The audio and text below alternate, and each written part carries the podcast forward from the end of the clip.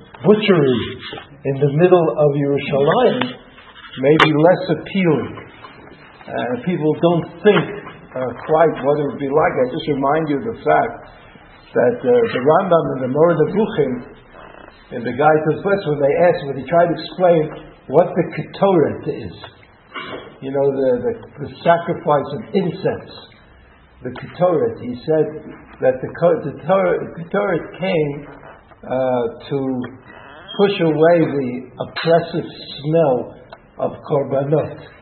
Now I'm sure that the Rambam was talking about blood, right? Blood, you know, is a problem. Blood. If you have large quantities of blood, it's very hard to maintain a kind of uh, a, a, a, serious aesthetic, you know, position. It's um, it, it just it's terrible. And even though there was a drain right, in the Beit HaMikdash that drained the blood out of that place. Oh, you never thought that there was blood? that you could kill all those animals and there wouldn't be any blood? No, that's spritzing. Spritzing is at least a small amount, but there, there was like the whole.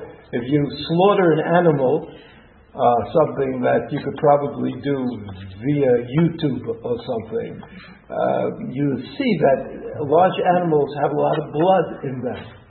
And that blood has poured out of the animal. Now was caught in these kinds of tureens that they had in the Beit HaMikdash. And then a tiny bit was spritzed, but the rest of it had to be done away with somehow. The way it was done away with was there was a drain next to the Mizbeach, next to the, um, next to the altar, which drained the blood out of the Beit HaMikdash, but that doesn't mean that it was all drained out. I mean, the drain itself was made out of stone. What? Where did it go to? It went down into the Silouan. You know, there was like a river, and it went into the river, so, so uh, that's also not so good. But in any event, there was an issue. There's an issue which we in our, you know, every place we go, we, we spritz uh, uh, smells around like that's a whole life. We cover smells with other smells. Uh, so we would not do well. I can imagine everybody bringing a korban has one of these spritzers in their pocket and they keep spritzing around. It would be awful. It would really be awful.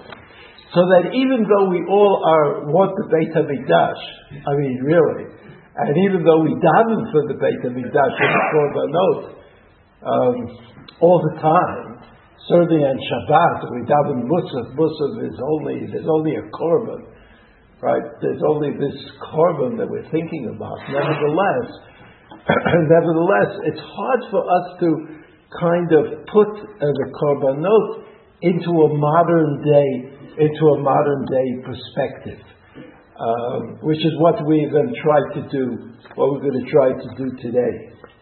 Uh, you know, uh, Shimshon Raphael Hirsch, who wrote, uh, you know, a very interesting modern commentary on the Torah, which uh, many people, especially of uh, German origin, like a lot. I mean, it's, I never got used to it exactly, but but this is what, the, what he says. He has an interesting, an interesting comment. He said, um, he says if you if you look at the way korbanot are translated, the word korban, the way the korban is translated, he says the translations are not so good. He says why? Because um, because one one translation of korban is sacrifice. Sacrifice means you give up something, right? You give it away, you sacrifice something. And he says that's not what a korban is. The other commonly used translation is an offering. An offering is, means uh, like a present, a gift. You're bringing a gift to God. Okay, I mean, you know, it's like, uh, do they accept checks in heaven? Or. Uh, plastic uh, credit cards. I mean, what do you have to bring gifts to heaven? And uh, that's an offering. Okay, so Rav, Rav Hirsch said that the correct understanding of the word korban is to come close. to come close to HaKadosh Baruch. That's litkarev, right? Okay, uh, like as long as I, I have no experience, like I never gave a korban, I never visited a korban, I don't know anything about it. So I, I can't say that Rav Hirsch is wrong, that it's not something that brings you closer to God, but I, I don't have a way of, of feeling that. I have a way of feeling that. I remember that you know, after the Six Day War, yes, I actually remember that. And after the Six Day War, there was this great discovery that we made in Israel that the Samaritans, Samaritans who lived in Shechem, there were also Samaritans who were, you know, after the 48, when Israel became split and, and Shechem belonged to the Jordanians, there were Samaritans who unfortunately found themselves on our side and they were unable to participate. That was like a diyun.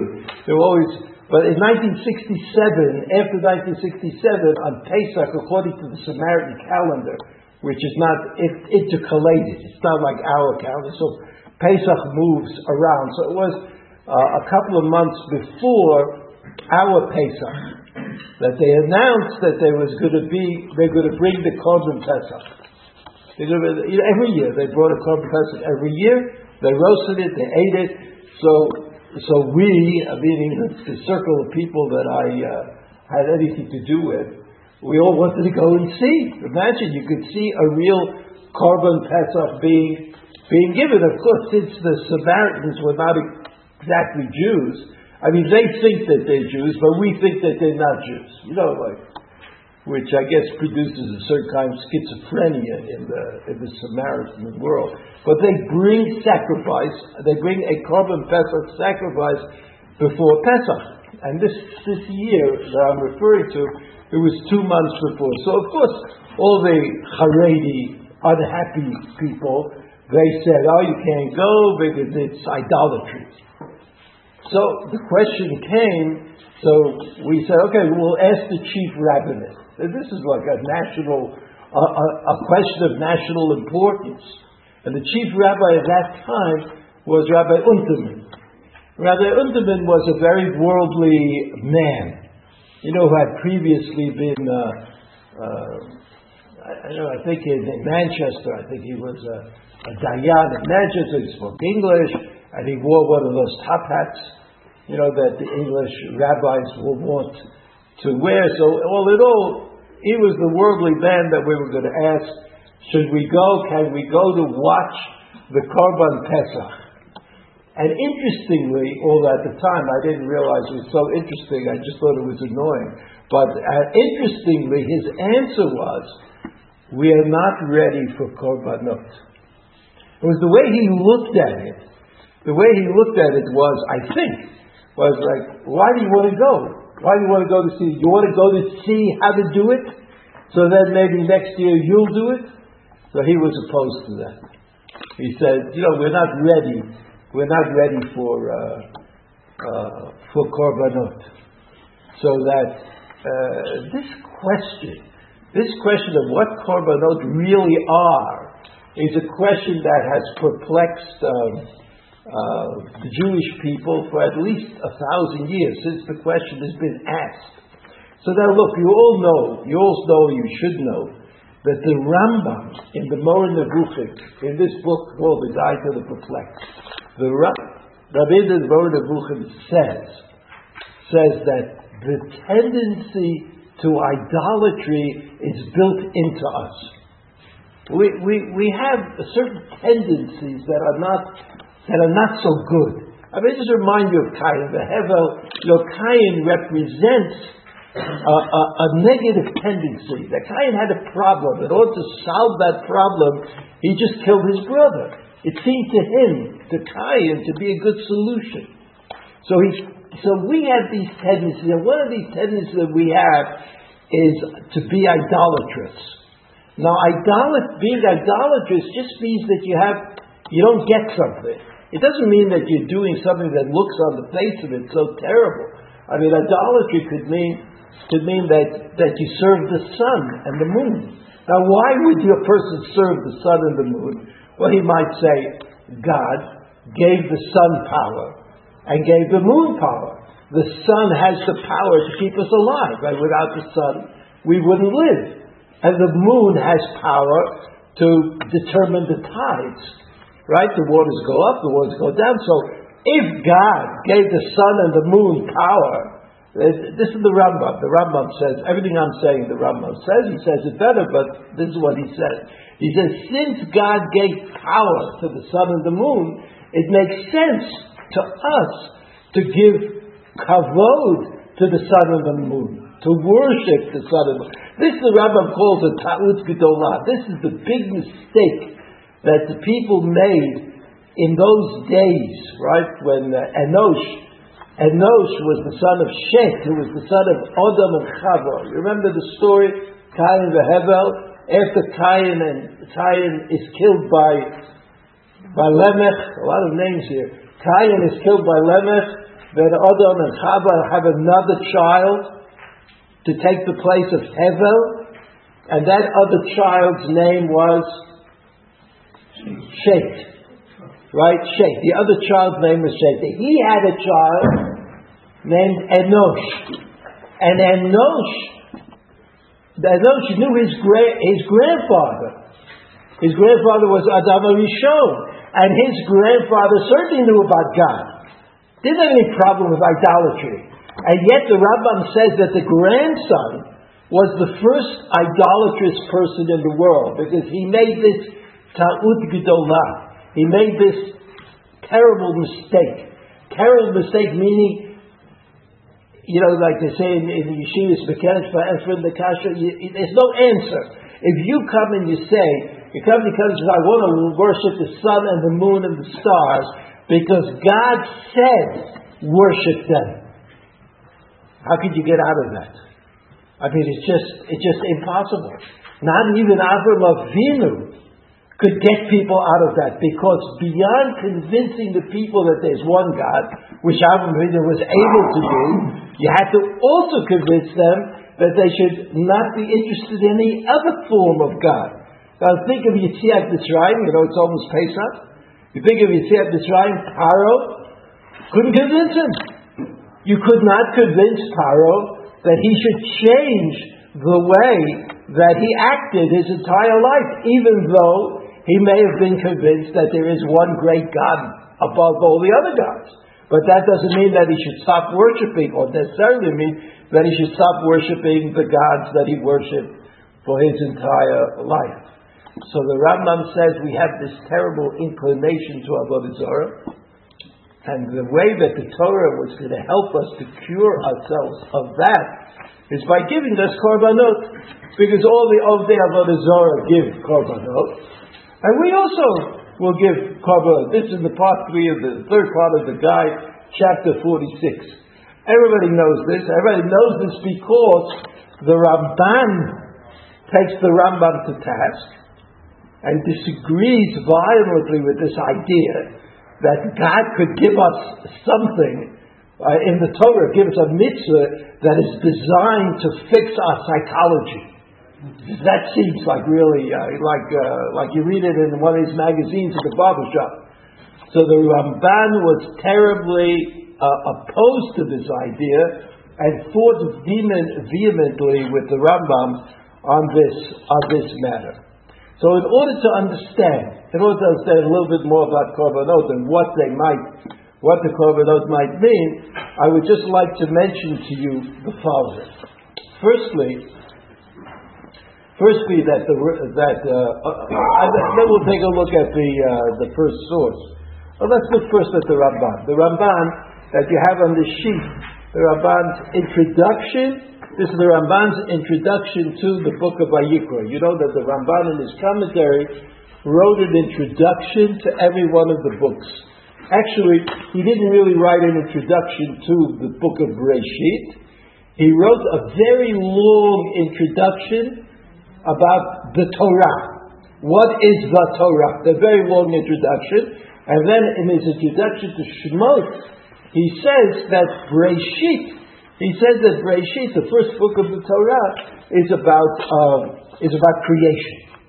The second book of the Torah is about Geula, redemption. The third book of the Torah is Vayikra. So look and see what he. Let's look and see what he says. Sefer Azeh, you see it, the first source of the sheet. Who Torah Kohanim, V'Halaviyim. Vayikra is also called Torah Kohanim by Chazal. Yivaebo Inyanei Korbanot Kulan. And in Vayikra, we're going to learn about all of the Korbanot. Umishmeret HaMishkan. Right, Mishmeret HaMishkan, you know, the Pasuk says, Tishmeru. You have to watch over the korbanot, especially the korbanot sibur, right? There are two major korbanot sibur that are given every day, an olat, olat tamid in the morning, and an olat tamid achar tzoraim. And the Torah says that about these korbanot, there has to be shmirah. Shmirah means every korban, whoever brings the korban, has to be there when the korban is is sacrificed. The, well, that uh, you have to you have to be in that place. So uh, a korban sibur, a korban that is brought by the entire community of Israel, right? Who's supposed to stand there? Who's going to be there? So the the Nevi'im, uh, according to the Rishonim, the Nevi'im organize mishmerot, like groups that would go every two weeks to the Beit HaMikdash and watch the Korbanot. So that's what he's talking about. There's Mishmeret HaMishkan. Kasher haya sefer echad binyan hagalut v'aguna. That Shmot, right? The book of Shmot is about exile and redemption. Agula mimenu. V'shlimo binyan ol moed. And we finish that book of Shemot uh, uh, by talking about ol moed. Uchavod Hashem Hashem Malay et HaMishkan, and the honor and glory of God filled the tabernacle, Tziva v'korbanot, HaMishkan, shiyu korbanot kapara lahem, v'lo yigberu ha'avonot l'salek ha'shchina. So, this is a great idea that the, that the Ramban has. The Ramban says, you know why they had to have Vayikra after, after Shemot? because the end of Shemot talks about how Kavod Hashem, unspecified. You get the idea, right? But I, I don't, I can't really describe it in any way. But Kavod Hashem filled, filled the Oel Moed. And since the Kavod Hashem filled the Oel Moed on one hand, and if you remember what the Rambam said about Avodah Zarah on the other hand, the Rambam said everybody has this tendency in him to to, to do Avodah Zarah, so then you sort of have come to an impasse. It was in the world, there is now an Oel Moed. Who can go to the Oel Moed, according to, to the Rambam? Nobody. Nobody can go, because the Oel Moed itself demands such a high level of purity, such a high level of tahara, that how can you expect there to be people who would go there, who could go there, who might go there? This is, this is what the, the, the Ramban says. And therefore, therefore he says, you need the korbanot kapara lahem, v'lo yigremu ha'avonot l'siluk hashchina. He says, that's korbanot. Korbanot is what makes it possible for people who are uh, who are have a blemish. There's something wrong with them. They have this tendency to do avodah or to do other avonot, averot, and, and, and, things that are that are not uh, permitted. Nevertheless, there's a mechanism that allows them to come close to the Shekhinah. And that mechanism is called korbanot. Korbanot are the things that make it possible for a person with a blemish to come close to HaKadosh Baruch Hu, to the Shekhinah. That's what he says. He, the, Ram, the says. And so, he goes on and says, b'kohanim anigashim el Hashem, she'yitkadshu. And he commanded the Kohanim who lead the way to HaKadosh Baruch Hu, who, that they should become holy. Other words, that in the book of Vayikra discusses what they should do. To Tumat Mikdash. Because you're not allowed to connect Tumah to the Beit HaMikdash. So symbolically, you are living in a world of purity, even though the Kohen is also a person who has deficiencies and lacking. Nevertheless, if he follows the instructions in the book of Vayikra, then he can lead us into Kedusha B'Tara and bring us closer to HaKadosh Baruch Hu. Says here, Al Tumas Mikdash V'Kodashah. The Gam Shelo Yasu La'alot El Hashem, this is the language that's used when uh, Moshe Rabbeinu said to Bnei Yisrael, you can't go further than this line. You can't go up on Har Sinai. Only I can go up on Har Sinai. In other words, Kedusha Kedusha implies limits. Kedusha implies boundaries. Just as, you know, people like to talk about that in regular life. Certainly it was part of the deal with Korbanot. You might say, you might say to take a stand against Nadav Avihu. What does Nadav Avihu say? What does Nadav Avihu say? We love this business of being with Kedusha. We love the idea that we could be with Kavod Hashem, and therefore we're going to go all the time. We're going to go even when it's not permitted to go. We'll go to the Kodesh Kodashim because it's the most wonderful place in the world, even if the day we're talking about is not Yom HaKippurim. So that this idea that that uh, that uh, the second idea that the Korbanot uh, bring out in us is limits. Right? You can't go there. There are things you can't do. You could redefine it as being a wonderful thing to do. You could say it's the best thing possible. What could be better than going into the Kodesh Kodoshim on Tuesday, the next Tuesday, I'm not waiting for Yom Kippurim? Is nothing better? No, you can't do that. You can't do that because part of the deal of allowing us into the world of Kedusha is preventing us from going there all the time. Because we have to recognize the fact that somehow, in a different kind of language, we all need a tikkun. We all have to be fixed up. And we have to be prepared. And we can't just go to a place which is a wondrous place because it is wondrous. We can only go there if we are prepared to be there.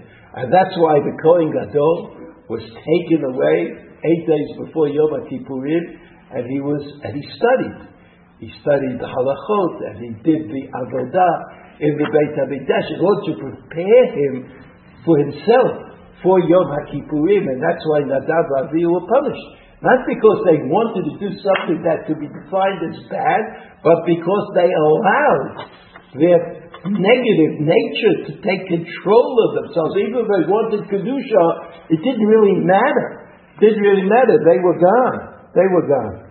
And so he goes on and he says, "V'gam shelo yasu la'alot el Hashem there are boundaries. Sha'amar daber al Aaron achicha v'yavo b'chol eight el hakodesh v'beit la'parot." That Moshe Rabbeinu tell him that only on Yom HaKippurim al kaporet shel Aaron v'lo yamut ki v'anan el kaporet k'azharat peji ha'asu אל השם לראות ודפר ממנו רב, ואחר כך יגביל המשכן כהגבלת הר סיני בעת so this is the Rabbi's theory that Mamad Har Sinai, Mamad Har Sinai, right? The, the event of God coming down on the mountain and meeting up with Bnei Israel in some way, that Mamad Har Sinai was the model, was the model for, for the Mishkan. That was the Mishkan, and that's the Beit HaMikdash, that it's the meeting place of God and Am Yisrael, but Am Yisrael can't go there whether they want to. Even at Har Sinai, Moshe Rabbeinu told Bnei Yisrael, don't go beyond this point. Don't move beyond this line. If you do, you'll be severely punished. Right? Sakol Yisakel, or Yiyareh. This is what's going to happen if you deny the idea of limits, of boundaries, of up to here and no further. If you deny that idea, if you de- if you deny that idea, you're going to be severely punished. That's what the Rabbah said. So that's another idea, right? You have to have shmirah, you have to have kapara, and you have to have gvulot. These are all the things that the Ramban thinks derive from the idea of korban. This is the idea. This is he's talking about an idea. Then he says, uh, "V'chakach yagbiru b'shkan etc. I'm now on this two, four, six, eighth line, and the second, second word. Bnei Rova Sefer Zeh Bekorbanot, בתורת הקורבן והמקריבים, במקום שיקרב בו ויבוא בו קצת mitzvot נקררות. And then he goes on to explain how the book of Vayikra has certain other halachot that are connected to Tuma and Tara and Kedusha. So if I ask the Ramban, if I ask the Ramban, like, what's korbanot? He said, what, what are these korbanot? Korbanot are the intermediary between the world that I live in and the world that I could have access to. I live in a world of tuma and lack of kedusha, and I have access to a world where kavod Hashem is dominant, the honor, the glory of God is apparent, is aware, it's in the Beit Hamikdash, and the thing that, that ties it together, that makes it possible for someone who is from that world to have a moment in this world or that world and this world, right, uh, is the korban. That's what the Torah. That's what the Torah says. That the korban. So he doesn't talk so much about the korban as an activity, but he does talk about. He does talk about the uh, the korban as an intermediary between the mundane world, which has good things in it bad things in it, right? But we know that uh, we've already admitted to ourselves that some of the bad things in the mundane world are, are there for, for everybody. Everybody has to put up with those mundane uh, uh, things. But in the Beit HaMikdash, where the Kavod Hashem is apparent in one way or the other, right? In the Bayit Rishon, there were actually miracles that took place daily. It was hard to forget that Kavod Hashem was somehow involved. In Bayit Sheni, it was a little bit different, okay. But, but Bayit Rishon was the, the real McCoy. And in the real McCoy, the presence of God was, was very apparent to everybody. So we had to be very careful when we approach that world, right? Somehow the world of Gan Eden, the world which we were kicked out of because we did pass muster. So this world of, of Kedusha and Kavod Hashem, according to the Ramban, this world of Kavod Hashem is, uh, is, is uh, mediated. Oh, what a great word. Is mediated by the korbanot. It's like the korban says, okay, without the korban, you really have no right to be here. But with the korban, we'll let you in. Right? Because the korban produces, at least for the moment, an ultimate uh, kapara, ultimate kind of atonement, ultimate atonement for the moment, right? You know, it's not, you have to live up to it. But for the moment, ultimate atonement. It seems pretty similar to the Rambam. It's similar to the Rambam. Why? Kapara. The Rambam says it's a kapara for, for some problem that we have inherent, and the Rambam says it's a kapara for. Yeah, but I think most people understand. I mean, you could say that, I suppose, but most people understand the Ram, Rambam as being uh, like you know, if you're a drug addict, so you take methadone, like like you don't get exactly what you want, but it's something that does something similar. You know, so it's like the, the great thing about methadone is that it's prescribed by a doctor. So the korban and the other stuff you buy in the street. So the is not really the real deal according to the Rambam. The well, Rambam well, well, I, I wouldn't say that. I'm not finished with the Rambam yet, but we'll, but you know, just hold on. I want to read to you uh, something from the Sichos Maharan. This is. Um, Rav Nachman of Bratslav, who I'm sure you've heard about, who probably did not dance in Kikar Even if he made it to Kikar I'm not sure he would have.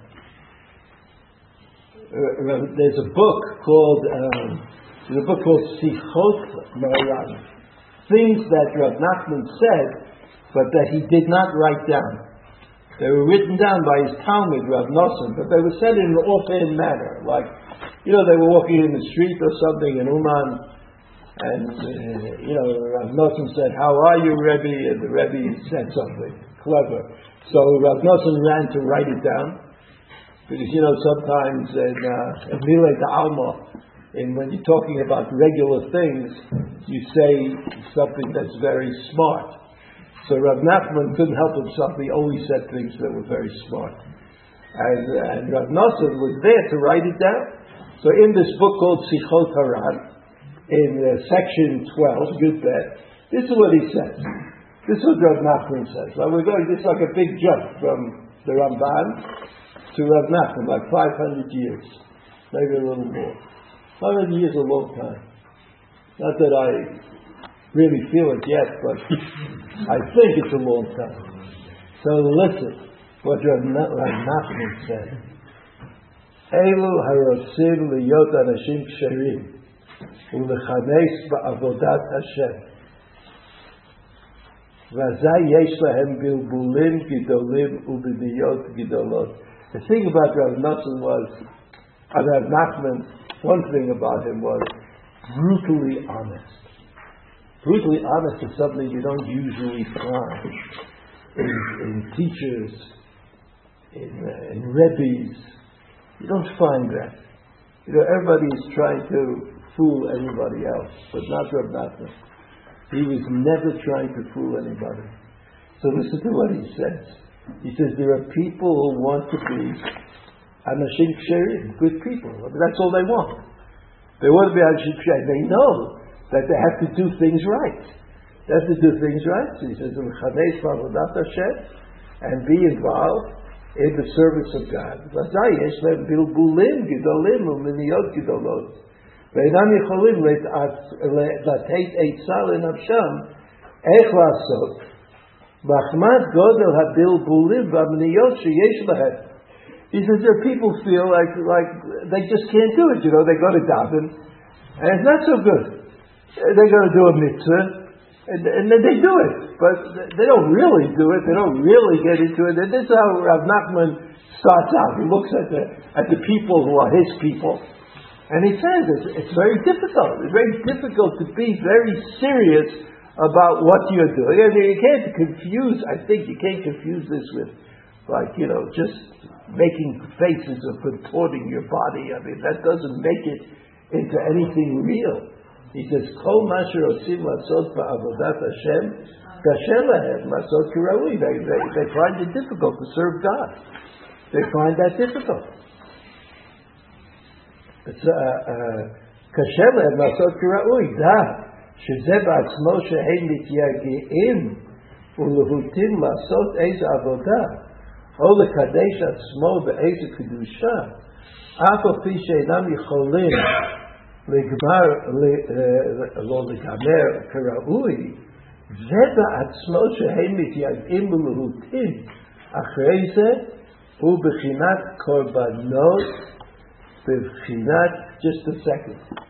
He says, he says, even if you can't do it, even if you can't do the mitzvah properly, even if you can't stand before Kodesh Baruch Hu and do whatever you're supposed to eat a piece of matzah, or to shake a lulav, or to say birkat hamazon, all the things that God wants you to do, you can't do it. But just the fact that you want to do it, even if you can't do it, but the fact you want to do it makes you special.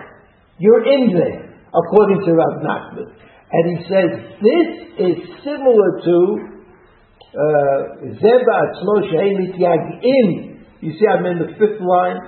Zeba Atzmo Shehem Mityagim Uluhitim Achreze Hu Bechinat Korbanot. This is what a korban is when you sacrifice yourself, you want very much to do the mitzvah, even if you feel you haven't done it, that is already a, what they say, say today, a badrega. You know, like it's a step. It's, it's, a, it's a position. You're someplace. You're not no place. You're not a total failure. And he says, "V'zeh b'chinat ha-korbanot." B'chinat, and he quotes a pasuk כי עליך הרגנו כל היום. נחשבנו כצאן, תבחר עליך, but God, הרגנו כל היום. We were killed. We killed ourselves all the day. נחשבנו כצאן, תבחר. We are like the sheep that are brought to slaughter. She brought to slaughter. Those are the korbanot. Ve'ita b'tikunim. Tikunim is part of the Zohar. שזה בחינת תפילה Shehi Bechinat Korbanot. Then what are we talking about? What's the Pasuk talking about? The Pasuk is talking about Tefillah. And you know that Tefillah, Shachrit, and, and Mincha, and Arvit are somehow connected to, are connected to the Korbanot Tzibur that were brought, one in the morning, one in the afternoon. The one in the afternoon was eaten into the night, was uh, Hainu Shirot Simlit Paleh, ואין מניחים אותו, מבלבלים אותו בכמה מיני בלבולים. When you want to daven, that you want to daven. But you can't just stand there before HaKadosh Baruch you want to do a, you want to do the mitzvah, you want to daven, and you're thinking about other things. There's no one who can say that that never happened to them. I mean, nobody in the world. So you, you, you, you really want to daven, but you just can't. It doesn't work. It doesn't come out, especially in the world we live in where everything has a time, a beginning time and an ending time. Right? You know that like sometimes the Hasidim, there were always Hasidim who didn't like that, didn't like time. Didn't like to be controlled by somebody else's clock, even if it was a heavenly clock. Okay, for some people it's fine, you know, they, they don't mind, but some people really have difficulty with that and he has to work really hard when he goes to daven b'zayah filu be'no zocheh mitpalel keraui אף על פי כן היגיעה בעצמו שמייגע עצמו בכל כוחו ומוסר נפשו להתפלל כראוי זה בעצמו הוא בחינת קורבנות. So what is korbanot? What are korbanot according to Rav Nachman? By the way, talk about something that doesn't exist. The kabbalah are like tefillah. How so? Because there's a physical side to it. There's a doing side to it. There's a like it changes your relationship to God to something that you can always do. What can you always do? You could always bring an animal. You could always have the animal slaughtered. You could always do zrikat You could always do that. And therefore, even if you don't make it to the higher levels to the higher levels of uh, of the uh, uh, of devotion. You don't make it the high, but you're but you're in the parashah somehow. You're you're also doing something. So you go to shul and you know that it's not as good as it should be for you. I'm not talking about the shul. It's not as good as it should be for you, but you go and you do it and you have the siddur and you're, you're, you're this is this is his understanding of a mitzvah his, Rav Nachman's understanding of this is that you don't always do it with, with perfection. But if you do it with devotion, you've also done it. And he says that's what a korban is. A korban is facing the reality that you, you might not be worthy of confronting HaKadosh Baruch Hu, right, of, of the Kavod Hashem in the, the, uh, the, in the, uh, in the Ohel Moed, in the Beit HaMikdash. You're not worthy of that, but you are acting in that direction. You want to be worthy. You want to get to that point. That's what a, a korban is according to Rav Nachman. He says, Uchmochem בכל העבודות והקדושות שאדם רוצה לקדש עצמו, אף על פי שאינו זוכה חד ושלום לקדש עצמו כראוי, אף והייסורים והבלבולים שיש לו מזה מחמת שרוצה וחפש לקדש עצמו רק שאין מניחים אותו זה בעצמו בחינת קורבנות בחינת וכי הלך הרגנו כל היום נחשבנו חצור ובטחה So you see that Rav Nachman Rav Nachman I would say is with the Ramban Rav Nachman is with the Ramban there's no difference that according to the Ramban the korbanot prepare you for a confrontation with HaKadosh Baruch And according to Rav Nachman, according to Rav Nachman, the korbanot prove that if you are enterprising, if you try, if you work at doing the mitzvot, then, then you're doing it. You're already doing it. You may not have reached the pinnacle of achievement, but you're doing something. You're doing something that brings you close to the idea of Korban Hashem. Finally, I would like to tell you what I think about the Rambam. Right, the Rambam, remember we start out with the Rambam. The Rambam says, in the Moreh Nevuchim, the Rambam says that we have this idolatrous tendency. Remember? It was only a half hour ago. We have this idolatrous tendency. And the Baruch Hu gave us the mitzvot of Korbanot in order to help us. It will help us because it's like we're satisfying this tendency in a more sacred manner. In a more sacred manner. And therefore there are people who who said about the Rambam, who said about the Rambam, that the Rambam really didn't think that we would rejuvenate the Korbanot. Because after all, today the Gemara says, we've kind of killed the inclinations of Arizor. Now, of course, you know, everybody, you know, there are these kinds of people who, for whom everything looks bad. You know those kinds of people? So if you think everything looks bad, and if you think that uh, they were just as bad as we always were, and they were all idolatrous, uh, okay, so then maybe we'll need korbanot again. But what if you don't think that? If you think that we have the ability to control our negative side, that we might even be able to watch television with impunity, and we might be able to read books without becoming enslaved to terrible ideas. Like if you think that, and if you have the Rambam, so the Rambam would seem to indicate, and the Rambam sort of hints at this, that you don't really need korbanot. It's not just, I mean, we were punished. Churban uh, Bayit Sheni brought an end to Avodat Beit HaMikdash. But this uh, end has gone on for, for over 2,000 years and nobody seems to be too distressed about it. You know, it's fine. We're doing very well. I mean, there are Jews all over the world who are as firm as can be. You know, who who keep every imaginable chumrah that has ever been imagined. Basically, like it doesn't matter. I always try to explain that keeping chumras are not is not a spiritual thing. It's only a political thing. And so, why not? So why not keep them? I mean, why discuss it? It's kind of, uh, you know, something you can't. Uh... So years and years ago, when I was uh, an impressionable student someplace or other, I read this article. It was written by a fellow I didn't know, but who went to the Yeshiva Flatbush, which is a school that I went to. So I figured, I figured that I should read the article. So he made an interesting point. He said, How is it possible that the Rambam might have thought that the Korbanot would not be rejuvenated if he spent so much time in the Yad HaChazakah, in the Yad HaChazakah, explaining all the rules of Korbanot? Wouldn't you imagine that that would be kind of a waste of his time? If there's not going to be a Beit HaMikdash of Korbanot, not so important. So why did the Rambam spend so much time teaching us about korbanot.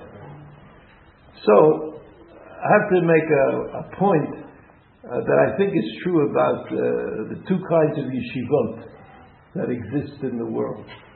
There's what's called uh, what they call the Lithuanian yeshivot.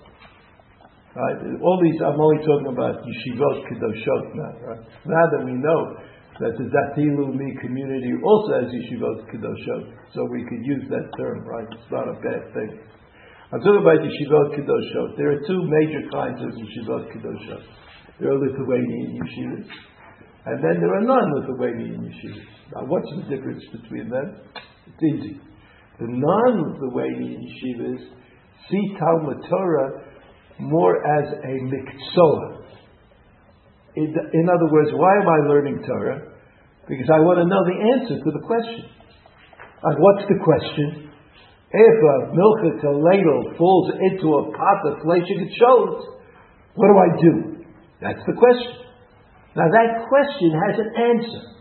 And if you learn in that kind of yeshiva, you will spend time trying to find out what the answer to the question is in case somebody asks you the question. Okay? Now, what's a Lithuanian yeshiva? What's a Lithuanian yeshiva? If that's a non-Lithuanian yeshiva, what's a Lithuanian yeshiva? A Lithuanian yeshiva, they're not interested in the answer to the question. They're interested in refining the question. They're interested in understanding where there is a difference of opinion between two Tanaim, how that could possibly have happened. How could it have happened that two Tanaim would disagree with each other? And that's why, if you're after a Lithuanian Rosh Yeshiva, I mean, uh, now I'm going to just generalize terribly, but uh, and it's probably not true. But some of them, certain, I, I had a question. I had a question that I wanted to ask somebody about Machzit Shekel, and I turned around in shul, and there was a very uh, important Rosh Yeshiva standing behind me, behind me. So I said, "Oh, what, what about my question?" I said to him. He looks at me. And he knew exactly what I was talking about. He knew exactly what the issues were. He knew exactly what the Gemara said. And he knew what the Shulchan Aruch said. He knew it all. And he said to me, you better ask a posek. Because the way he looked at it was, his competence was not in answering the question. His competence was in refining the question. So, I ask you about korbanot. Who's doing it better? The person who brings the korban or the person who thinks about the korban? The person who's thinking about the korban is a very high level kind of thinking. I remember this is my last story for tonight. I remember that I was in a lecture given by Rabbi Soloveitchik of Boston. You have to say that in Yerushalayim in Boston. He was not in Boston at the time. He was in New York. He was giving a lecture, and he said this. He said, Rav Chaim, Rav Chaim is his grandfather. Right, Rav Yosef Soloveitchik in Boston. His grandfather's name was Chaim Soloveitchik. Chaim Soloveitchik is uh, known as being a, a, a revolutionary kind of thinker, a person who was able to think thoughts that other people were not so able to uh, to do. He said, he said, he was talking about Eretz Yisrael, and he said, Rav Chaim was the greatest, Zionist. I'm not quoting, I may be misquoting, but the idea is right. Rav Chaim was the greatest Zionist of all the Zionists.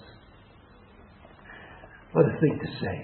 Everybody knows that Rav Chaim was opposed to the Zionist movement, was opposed to Zionism, and uh, my wife had, a, had an uncle whose name was Mordechai Kaplan, who at the age of 20 decided in some yeshiva in Lithuania to pick himself up to go to Eretz Israel. So he gave himself a goodbye present. He went around to all the Russian yeshivas and all the rebbes, and he said, I'm going to Eretz Israel, give me a bracha. You know that kind of style? So he told me, he told me, that when he went to Rav Chaim, went to Rav Chaim, Rav Chaim said to him, it's also to go to Eretz Israel, they're all non-religious. They're all confused about communism, and they all want to deny privileges to the frum Jews. So Mordechai Kaplan, my wife's uncle, looked at him. He couldn't believe it. And needless to say, I guess, you know, he wasn't so enamored by the answer. He went to Eretz Israel and he lived there for, for, for many years. So what was it that Reb Chaim was talking about? So he asked the Rav. He said, what are you talking about Rav Chaim? Rav Chaim was a, was a Zionist? What kind of Zionist was he? He, he was against Israel. He was against going to Israel. He was against people uh, uh, making the trek in that direction. He was against it. How can you say that he was a great Zionist? He says, so the Rav said, you know the law, Hilchot Zera'im, the laws that apply that apply to Eretz Yisrael, the agricultural laws that apply to Eretz Yisrael, no one knew them as well as Rav Chaim. So now you may think that this is some kind of fata morgana, something that is hard to imagine. But the real world, the real world of korbanot is in the halachot of korbanot, in the distinctions in the questions, in the issues. That's the real world. Anybody can bring a korban. And so the Rambam intuited. He didn't say this. But he said, look, the idea of korbanot seems to be about negative personality traits that we have. We have, each one of us has negative personality traits. That's what the, the Rambam said. However, so HaKadosh Baruch Hu gave us korbanot. But HaKadosh Baruch didn't say, do what they do. There's a Torah of korbanot. And the Torah of korbanot is what distinguishes us. And therefore the Torah of korbanot, according to the Rambam, will live. No matter what the position of the Beit HaMikdash is at a first particular time. The korbanot live because we, we learn about them. Because we try to understand about that, and that understanding is that all learning sort of connects you to the mind of to the mind of God. So, I mean, even though I mean I don't like to say that, but you know, there's some kind of intelligence that we have that can connect to divine, and that is found in the Korbanot, in the Rambam, paragraph after paragraph after paragraph, and therefore the Rambam didn't say that God told us to give the korbanot that they give, or to do in the Beit HaMikdash what they did. What the Rambam said was that the actual doing of the korbanot comes to protect us from negative influences. We shouldn't do, we shouldn't be negative about ourselves. However, the language of the korbanot in the Torah, in the book of Vayikra, and in uh, in uh, in Hilchot uh, all the halachot of korbanot that the Rambam that the Rambam collected, that language is God's language. It's not the language of idolatry. It's the language of divinity. And that language, that language is what makes it possible to maintain the notion of korbanot even in our time. So that the Ramban said that the korbanot teach us about how to live in the presence of God. Rav Nachman said, Rav Nachman said that uh, that even the the effort, the effort to come to God with a, with something, with a korban, is richly rewarded. And the Rambam, it seems to me, said that even though the idea of bringing a korban has something to do with idolatry, the laws of korbanot, the rules of korbanot, the statements that we learn about the korbanot, that's all God's work. That has nothing to do at all. That has nothing at all to do with our innate tendencies to do the wrong thing. And so the Rambam and the Ramban on this point, on this point, uh, uh, might even agree. You might be able to draw them closer together because the korbanot, the korbanot are about um, the way God thought about it. And our actions have to reflect the way that these korbanot are presented. So you remember, there's the Ramban, there's Rav Nachman, there's the Rambam. Have a wonderful show.